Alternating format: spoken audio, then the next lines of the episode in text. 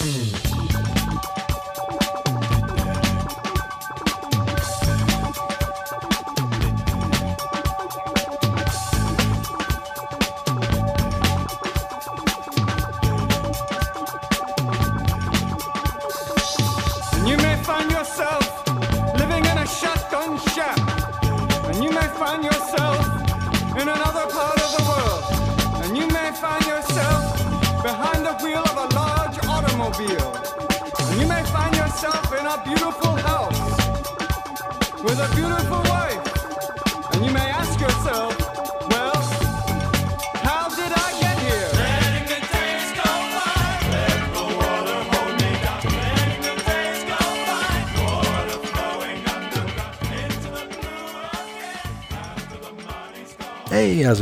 This is Chris. Welcome to episode 19 of X Lapsed, where we are moving on into the second issues of the Wave 1 Dawn of X books.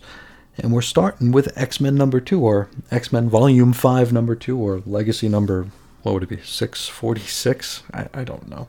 I won't even mention Legacy numbers anymore, unless they show up on the cover again. Uh, so, X Men number 2, we'll just say that. January 2020 cover date. Story's called Summoner written by Jonathan Hickman with pencils by Leinil Francis Yu, inks by Gerry Alanguilan, colors by Sunny Gho, letters VC's Clayton Cowles, designs Tom Muller, edits Bisa White Sobolski. Cover price is only $3.99. And I never thought I'd see the day where I said a, where I would say a comic book is only four dollars, but here we are. We've had uh, this is the cheapest book we've covered yet. Uh, went on sale November thirteenth, twenty nineteen. So let's hop right in. We open at Summer House with Cyclops looking to draft his kids into going on a mission with him. And it doesn't take much convincing. Then again, heading out with Dad is probably a bit more fun for the Summers kids than staring into a giant lava lamp that they're sitting next to, which looks very dull. Uh, we get a double page spread of creds. Then we meet our cast for the issue, and, well, we've already met them. It's Cyclops, Prestige, and Cable. Now, the deal here is another island has been spotted somewhere in the distance, and now Krakoa itself is pulling itself toward it. It's worth noting that they can't have Doug Ramsey ask the island why it's approaching this new island since he's off in space, so I do enjoy this continuity. It's letting us know that everything's happening, so uh, we're not wasting our time reading some of these books. So I do love the continuity. Um, it's also uh, Cyclops. Uh, he takes the uh, you know the full blame for giving the New Mutants the thumbs up to hop on the Starjammer to head out to uh, Shi'ar space to visit uh, Sam. Now Cyclops here is acting a bit, I don't know, goofy dad a little bit, um, kind of weird. Uh, it feels like he's kind of playing into like a suburban dad stereotype, and I'm really not sure I like it. Anyway, the summer zizzes come within sight of this new island, and it's got a volcano in the middle. It looks like a more like a gate to hell, complete with like a Lovecraftian horror tentacly thing spewing from the mound. Now they land, and the kids point out what a great job Scott did landing the jet, which for some reason prompts him to talk about how much therapy he's endured over the years, which feels forced and goofy. Uh, it's like I almost expect there to be a laugh track or like like you know put his hands on his hip you know cock to the side and look at the camera. Am i supposed to feel like he's out of character or am i just being hypersensitive here? I don't know.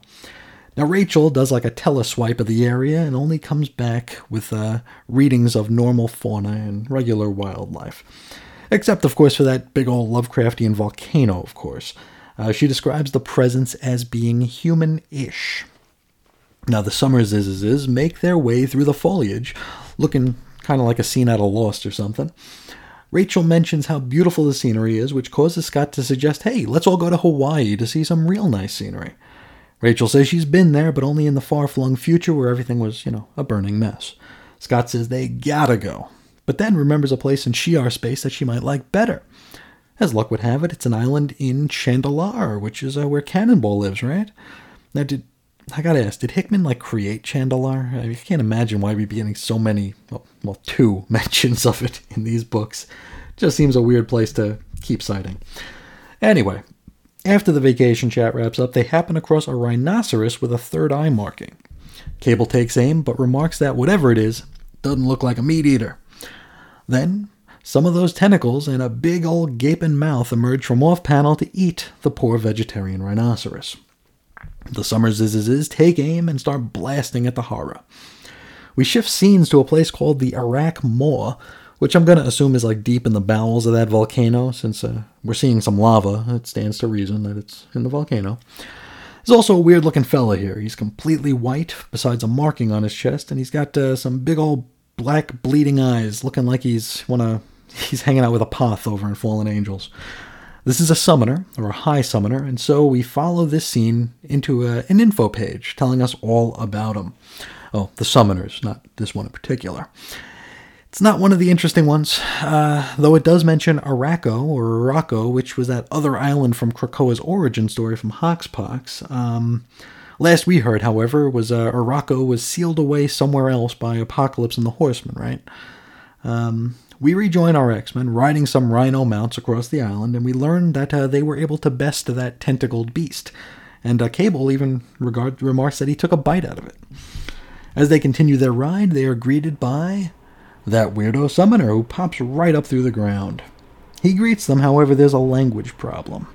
The summoner speaks in an almost song like language while, while only hearing the mutant's words as harsh grunts. Cable offers the summoner a gift in the form of a grenade.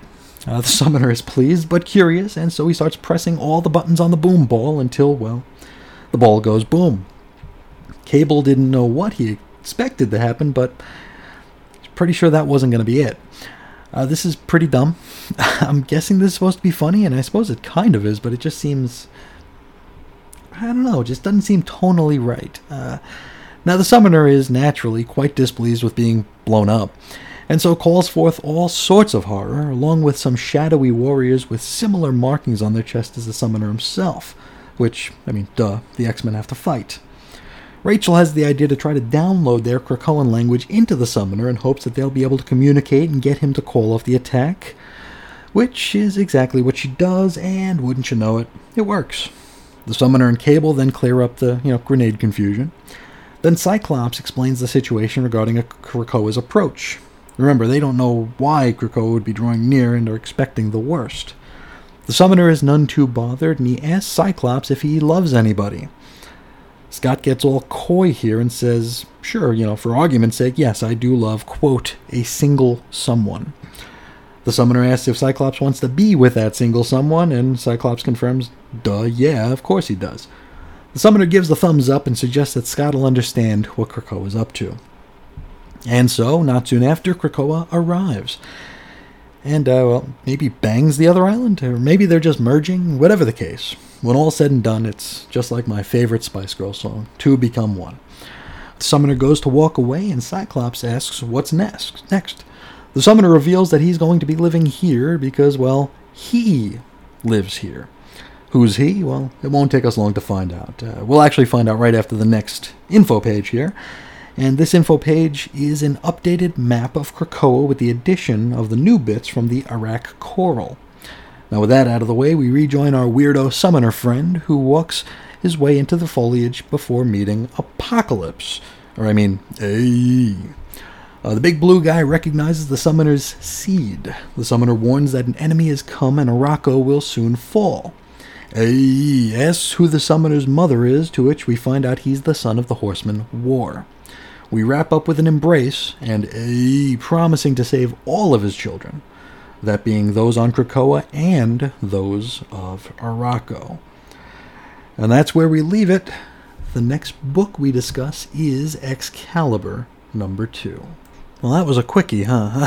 let's let's talk about it. Um, this was not what I was expecting. I really wanted there to be a little more focus on the X Men. I mean, I know it's still early, but we don't even have a team yet, right? Uh, is this X Men book, like this core X Men book, is it going to be like an X Men spotlight on, or like solo X Men, like they had solo Avengers back in the day? Like, is this going to be just like a rotating? Ca- I mean, I can get behind that, I guess, but it just feels, uh, I don't know. Those kind of issues always felt a little throwaway to me. And and again, I know we're very early into this era, but this we get some stuff here, but it kind of felt like a throwaway. Um, that could just be me, and maybe what I was expecting to get out of these issues, especially you know the flagship, you know, straw that stirs the drink book here in X Men. Uh, let's let's put a pin on that, and we'll uh, let's talk about Cyclops. Uh, I can't really say I dug his depiction here. Uh, he came across to me as like an uncanny version of a sitcom dad. He's making like weird jokes and references. It just didn't feel Cyclopsy to me. Has he?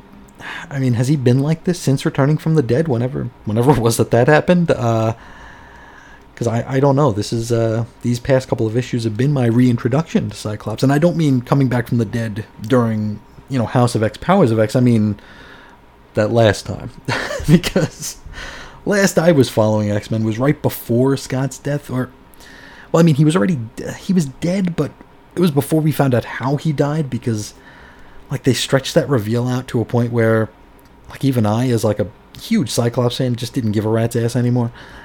Then again, it involved the Inhumans, which is like, to me, basically the Webster's dictionary definition of things I don't give a rat's ass about, uh, no matter how hard Marvel tries.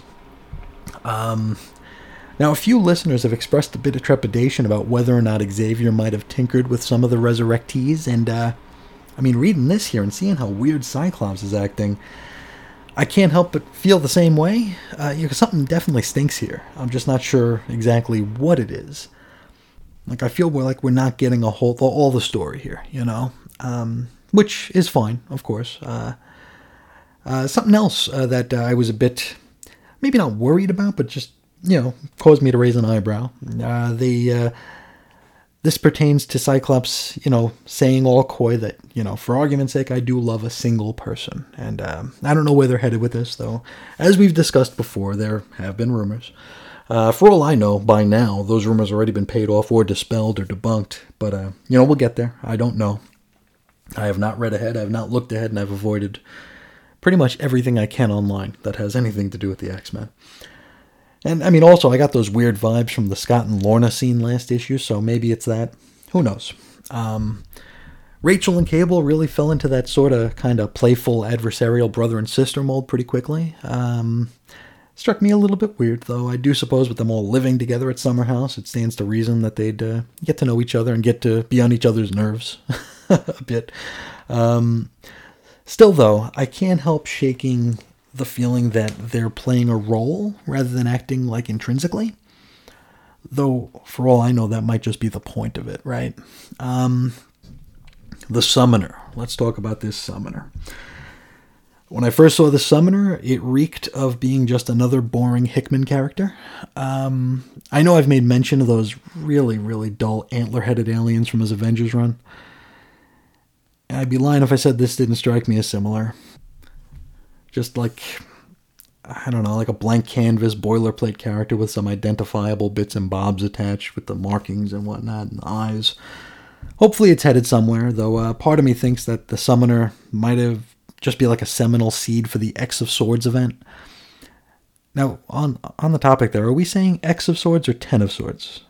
Well, I mean, are people saying X or Ten? Because I will always be saying X.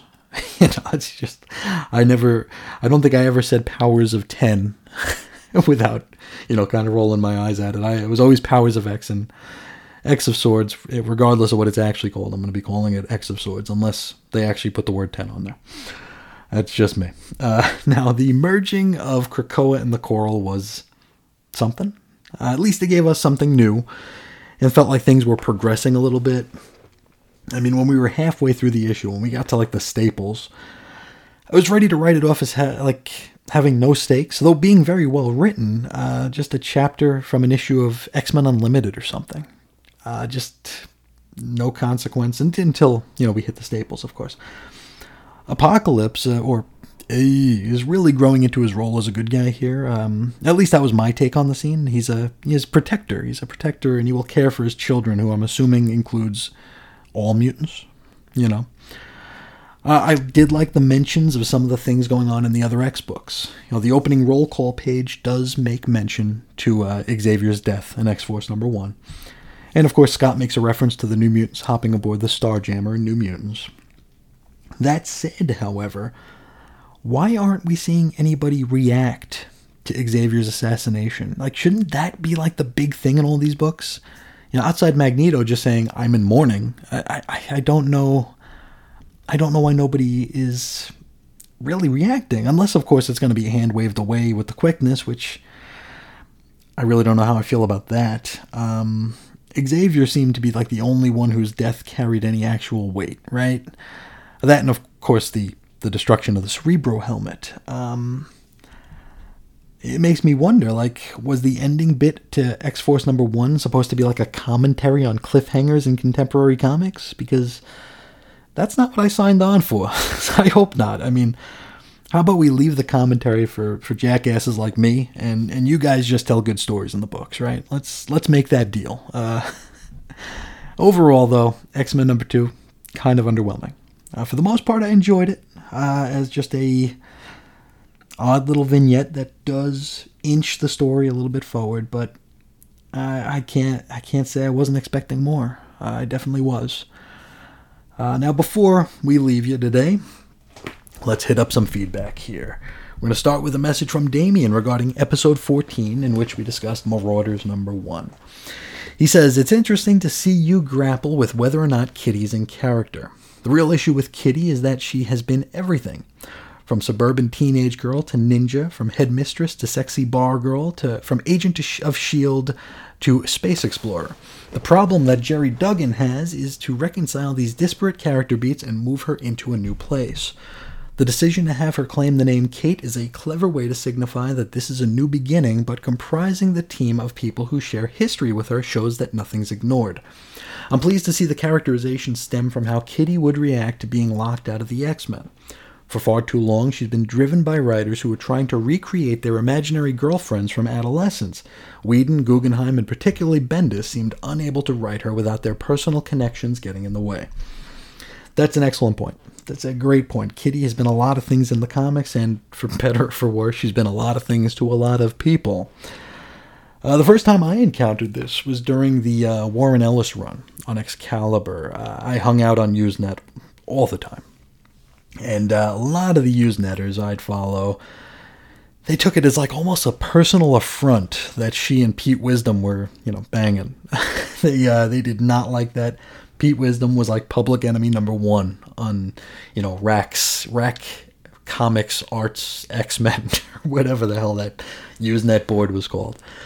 Uh, I also remember, you know, conversely, a lot of people being annoyed when Claremont came back, and like one of the first things he did was establish that Kitty was still only 16 years old, which would uh, make Pete Wisdom look a little, you know, eh, uh, you know, uh, or just make it so those stories, you know, that those events, those bangings, never actually happened.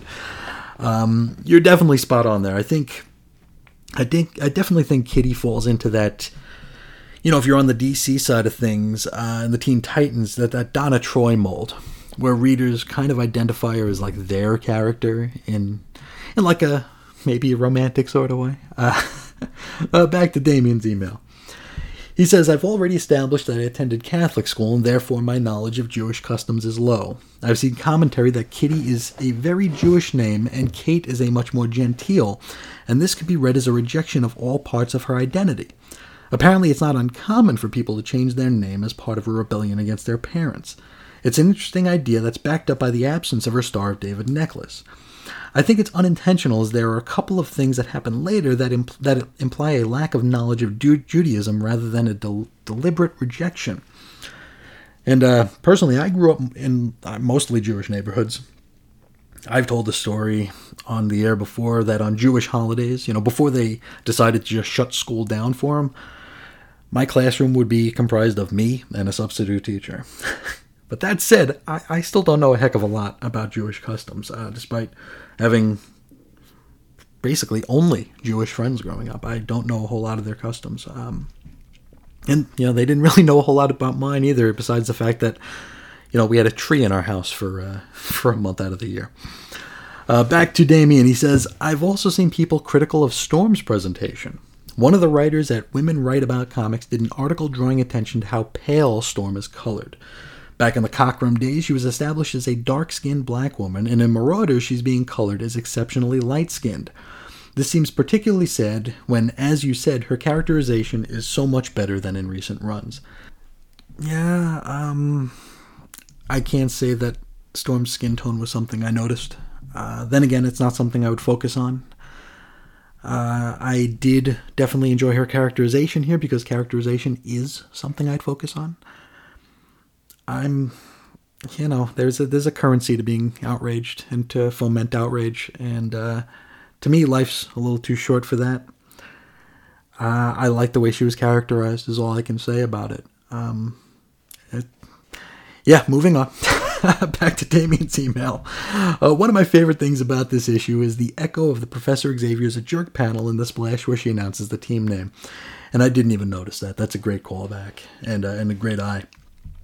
Uh, my favorite thing about Marauders is the setup. In many ways, it reminds me of the Austria- Australia era when the X Men would travel around helping different people. The human versus mutant element makes it feel very X Men And yeah, totally. This might be like the purest X Men book of the Dawn of X launch. It's like the only one that actually screamed X Men to me. Um, you know, Marauders and New Mutants, actually, but of course, in New Mutants' case, it screamed New Mutants at me. uh, Damien continues The covers are pretty amazing as well. Russell Dauterman manages to create covers that are iconic pinup pieces, as Marvel seems to like, but also which tells part of the story, which is my preference.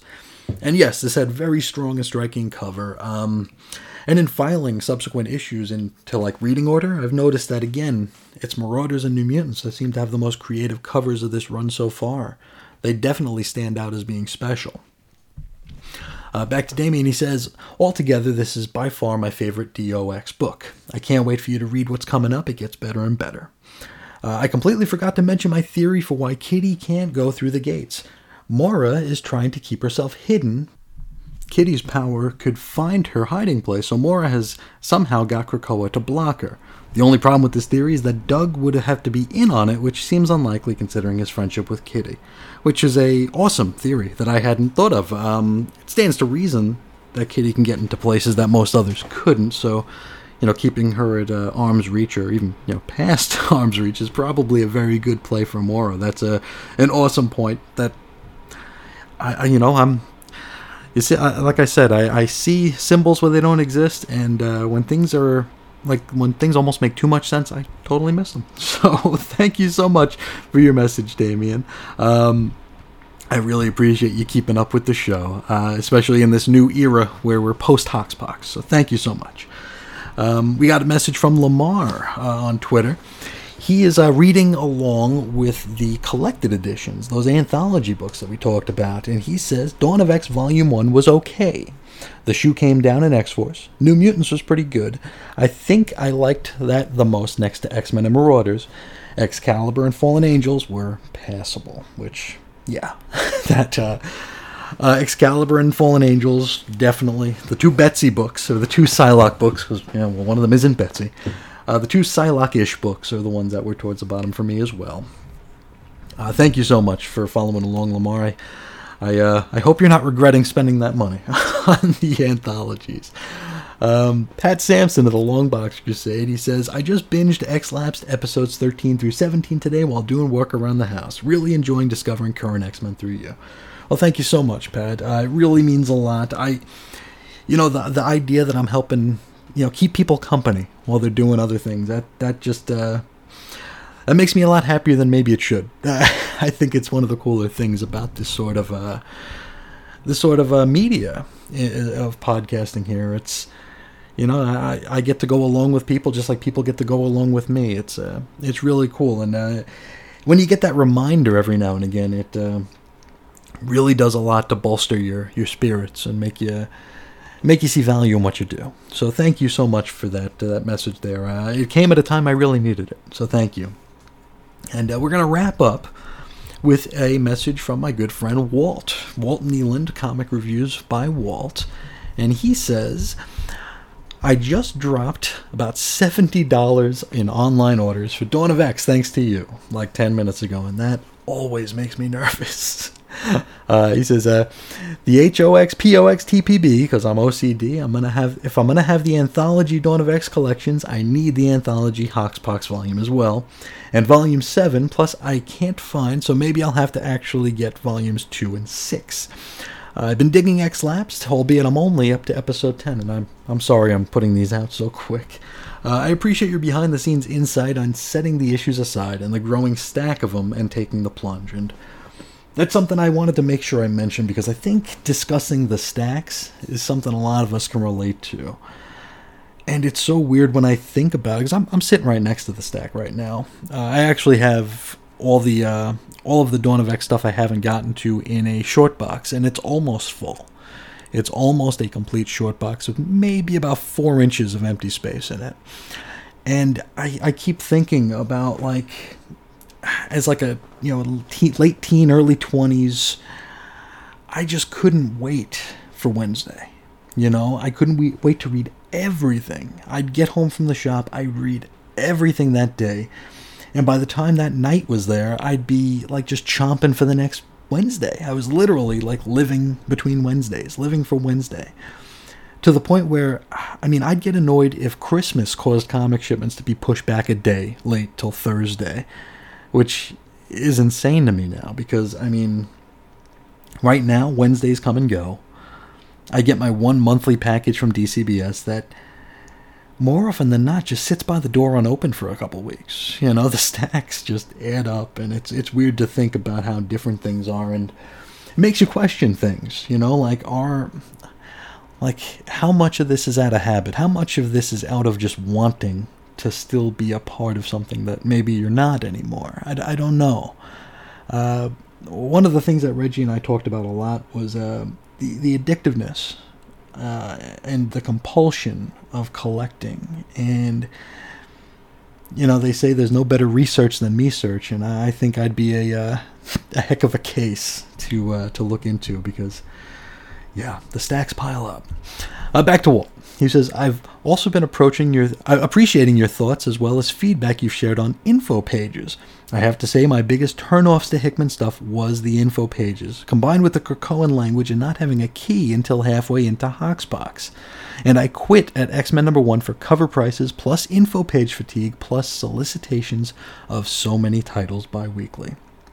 And yeah, the info pages, they're pretty dis- divisive here on the show. Uh, I'm happy to see that I wasn't completely alone in, in not digging them 100%. I was afraid that I'd get a bit of clapback for expressing my frustration with them. Um, I think since they are so different, I think the novelty of them gives uh, it gives people a pa- uh, people give it a pass because it's so novel. Where I just saw it as you know I was counting how many pennies each page cost, you know, so that that kind of it's one of those things I just couldn't let go of. Um, much to uh, you know, much to the obvious you know complaints that I made. Uh, cover prices and the twice monthly shipping of the early books, I totally get it. Um, you're a lot like me, where it's all or nothing. So I can definitely see quitting with uh with you know the dawning of the dawn of X. I could totally get that, and I mean just look at the first month. Uh, that's like sixty bucks on just X books in a month. That I think what only two of them were by Hickman, so or if there were two of each one, so about four of them were uh, were by Hickman. So it was a lot of different voices with this new Dawn of X era, and I mean, two issues of Fallen Angels, which is weird, but yeah, I could totally see that. Uh, back to Walt. He says, Of course, as said, and I appreciate the shout out, the DOX anthology volumes caught me, and I really want to support the format, even though I've not actually been reading them yet. And I tell you, it's not often I give current year Marvel any sort of credit or props, I guess, but these anthology volumes, brilliant idea. Brilliant idea. I've said it before, and I'll sure I'll say it again. It's a great and easy way to follow along. You can get them real cheap at in stock trades, like 40% off, and it gives it kind of gives the entire Dawn of X run like a kind of evergreen feel, you know, because you're not just collecting the first six issues of X Men. You're you're actually collecting the first six issues, or I don't know how many issues are in each anthology. I'm assuming it's six, maybe twelve for the first one, or maybe it's maybe the first one's broken up. But I mean, it just makes it feel like you're experiencing this the way it was intended to. You're not just picking little bits out. It's uh, pretty cool. And, uh, you know, as for buying them all individually, I can't tell you how even just ordering the books on DCBS, it's a real pain in the ass. Not only do I have to dodge variant covers, which there are many, many, many, and reprints, because DCBS will offer reprints and also resolicits. Um, I also got to make sure I know which books are double shipping for the month, which means I have to look at solicitations, which I don't like to do. Uh, so far in this journey, I think I want to say I messed up like two or three times ordering on DCBS and actually had to go to the shop to pick up something that I missed, or I might have accidentally ordered two copies of the same book because I mistook a variant for the next issue, and uh, it's a real pain. And uh, I mean, it, this is a total first world problem, you know, but I dread doing the order every month because it's it's really a pain, and I'm always worried that I'm going to miss something. I'm always worried that I'm going to order two of something. It's it's not the uh, it's it's not the friendliest, uh, and it's not DCBS's fault. It's just what Marvel's putting out on the table. It's it's really hard to follow. Uh, back to Walt, he says, pretty sure X Lapsed is going to get me to take the plunge soon, especially being able to binge read a bit, whether I go in order through each TPB or cycle through each title within. I'm worried about Marvel not keeping up on the X volumes, but in looking at Amazon, it looks like there are placeholders to at least volume 16 or so, and that seemed to include the giant sized Storm issue and some Empire thing. And yeah, that's current year. That's a risk with Marvel and DC because not only do they relaunch comics willy nilly, they also relaunch collected editions by numbers and, and trade dresses and spines, and then they, they just stop them on occasion. You know, they'll just cancel it. I, I hope that for the foreseeable future they'll be able to keep you know Dawn of X anthologies going. Hopefully, you know, best case scenario for the whole run. Um, I think right now it's kind of hard to say which one way or another because you know we are we are still in the pandemic and put such a crimp on publication. So maybe we'll start seeing the lasting effects pretty soon of whether or not they're going to keep coming out. Hopefully they do. I, I, don't see any reason to say they wouldn't. Um, then again, I'd also haven't been looking at sales figures. Um, back to Walt, he says, While that makes me think they'll fall behind, I'll suck it up and accept it for the format. Though it occurs to me, as well as jogs my memory that you mentioned it in one of the X-Lapsed episodes, some of these should be on Marvel Unlimited by now, so I can have the anthologies for print edition series, and uh, at least for the first few issues of the new books, I should be able to read via Marvel Unlimited. And yes, definitely, I'll remind everyone that, oh, I mean, I think it's, what, six months until it pops up on Marvel Unlimited? So, I mean, you could read everything on there and be way further ahead than I am right now. So, it's a definitely a viable and cost efficient option if if you can do digital. I can't do digital, but uh, if you can, hey, it's there. And uh, if you're already paying for it, you already, you know, you already own the license to it. You don't own it, but I mean, you, you can you could check it out and follow along and all that good stuff. So, thank you so much, Walt. I really it really means a lot that you're following along. And I'd love to hear some of your thoughts on on the stories. I want to hear some of your thoughts on on House of X, Powers of X, and these early Dawn of X's. So, and of course, that goes for everybody. I'd love to hear everybody's thoughts. Uh, even time travelers, if you didn't discover this show for several months, still want to know what you thought about it because uh, it's still something worth talking about. now, if you do want to reach out, you can find me on Twitter at Ace Comics or at weirdcomicshistory at gmail.com. Uh, you can find show notes at chrisisoninfiniteearths.com or xlapsed.chrisisoninfiniteearths.com. Also, the audio archives are available at chrisandreggie.podbean.com. You can find all the programs. Uh, we just broke 350 episodes of uh, the combined, you know, programs there. So, a lot to listen to if you uh, if you like the uh, cut of my jib. And uh, hey, why wouldn't you, right? no, I think that's where I'll leave it today. I want to thank everybody so, so much for hanging out, even as we get into these uh, difficult second issues uh, of Dawn of X. It really means a lot that there are listeners and uh, folks willing to reach out to chat me up. So thank you all so, so much. And until next time, I will talk to you again real soon. See ya.